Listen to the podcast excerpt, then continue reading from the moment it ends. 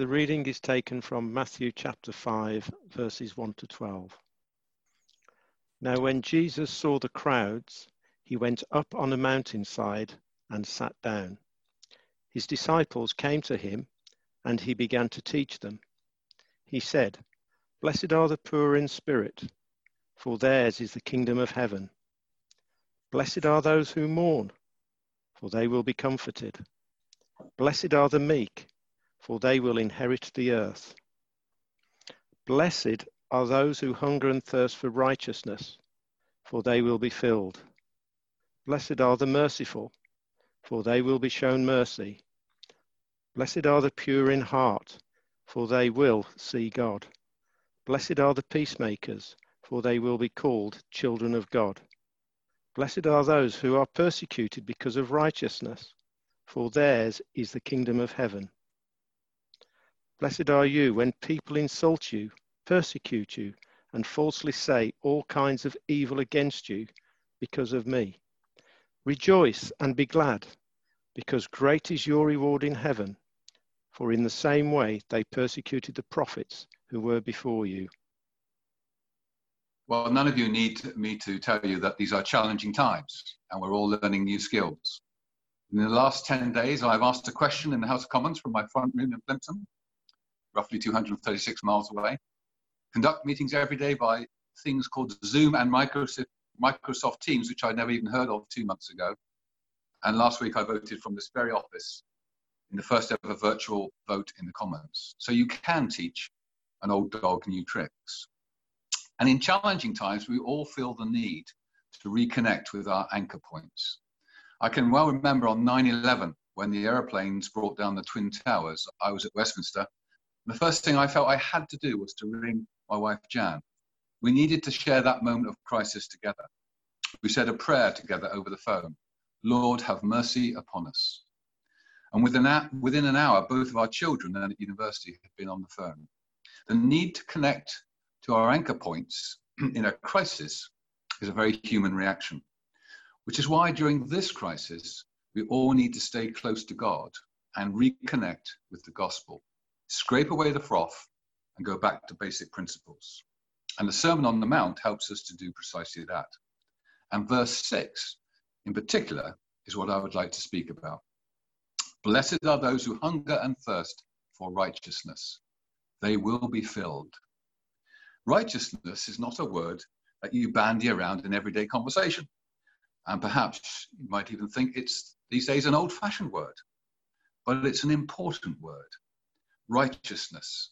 It means being right with God, accepted by God, approved of by God, in right relationship with God, being right with God. In all of us, there is a need for approval. I lost my dad earlier this year, and I've been thinking about him a lot in recent weeks. He always affirmed and encouraged me, and I now know, looking back, that I needed his approval. I remember when in 2015, on a burst of euphoria after the general election, on the spur of the moment, I bought a static caravan, and it proved to be a colossal mistake. We never had the time to use it, and when I sold it two years later, I lost a shed load of money. I haven't even properly confessed all this to Nigel, so shame on me. A few weeks later, my mum let slip that my dad was less than impressed with my financial acumen. And it really hurt me. I was 60 years old, a grandfather in my own right, and I still needed my dad's approval. What's going on? And that's because within all of us is the deep need to be accepted and approved of by God. Maybe we might not even recognize that is what's gnawing away inside of us, but it is. It's how we are designed. We need to be right with God. So in this verse, verse 6, Jesus deals with this vital truth. He says that if we seek to be right with God, we will be satisfied. And there are three key points I want to dig out. First, we don't have it within ourselves to get right with God. Second, but we can get right with God. And third, when we do, the impact is great. First, then, we don't have it within us.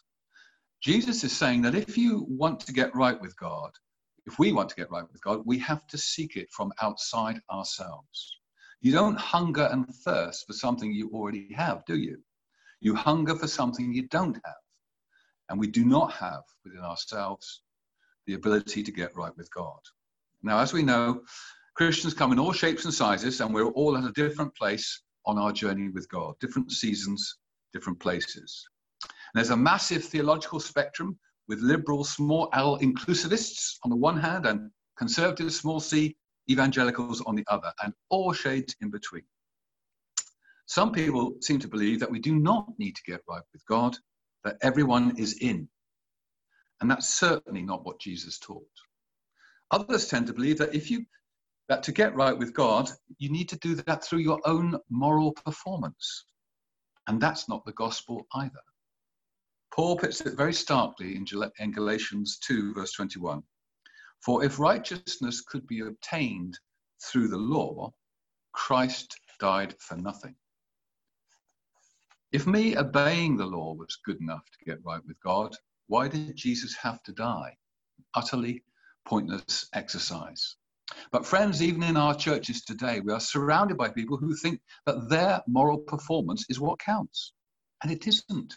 My niceness is not the way, the truth, and the life. My middle classness is not the narrow gate. My hard work and hours of service do not make me right with God. I was not born right with God, and nor were you.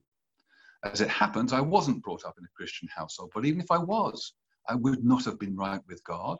We are born into selfishness and sin that's wrecked mankind from the very beginning. Some people think that if we just have better laws, better technology, better politicians, we would solve the problems of this world. But every generation comes and goes, and levels of human misery continue. And this is because the problem with the world is our human nature, our selfishness and sin. I am the problem with the world. Now, I've kept a spiritual journey since the mid 1980s. And when I look back on some of the early entries now, let's say the first 20 years after I came to Christ, a word that jumps out of the page at me striving. I was striving to please God. Yes, I believe He called me into politics. Yes, I feel I obeyed and answered the call. But every page, virtually every entry, now looking back, oozes with me striving to serve Him, striving to please Him, to obey Him. It's just stressful to read it, let alone what it must have been like to have been around me at the time. So gradually I came to see that the heart of the gospel is not about my efforts, but all about what Jesus has done. We don't have it within ourselves, the ability to get right with God. Second point, and more briefly, but we can get right with God. Imagine that you're hauled up before the judge, guilty as charged. The judge pronounces your guilt, and just before you're taken down to the cells to face your punishment, he takes off his wig, puts down his gavel, and leaps over the bench and says, Let the prisoner go.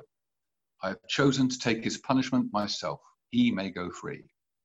How does it work? Why does faith in Christ work? One of my favorite Bible passages is Isaiah 51, verses 1 and 2, and I wonder if I might read this to you.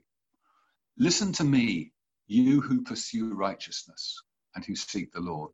Look to the rock from which you were cut and to the quarry from which you were hewn.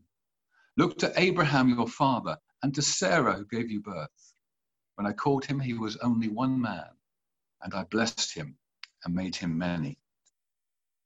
Recognize the language? You who seek righteousness. So I go back to this passage again and again whenever I get myself confused or muddled as a Christian. Back to first principles. Why in Isaiah are we signposted to Abraham? Well, what does Romans 4 say about him? It says this Abraham believed God, and it was credited to him as righteousness. Did Abraham get right with God through his works or even his obedience? No, it was because he believed. Even when he was tested and told to sacrifice his son Isaac, he says this in Genesis 22 God himself will provide the lamb for the offering.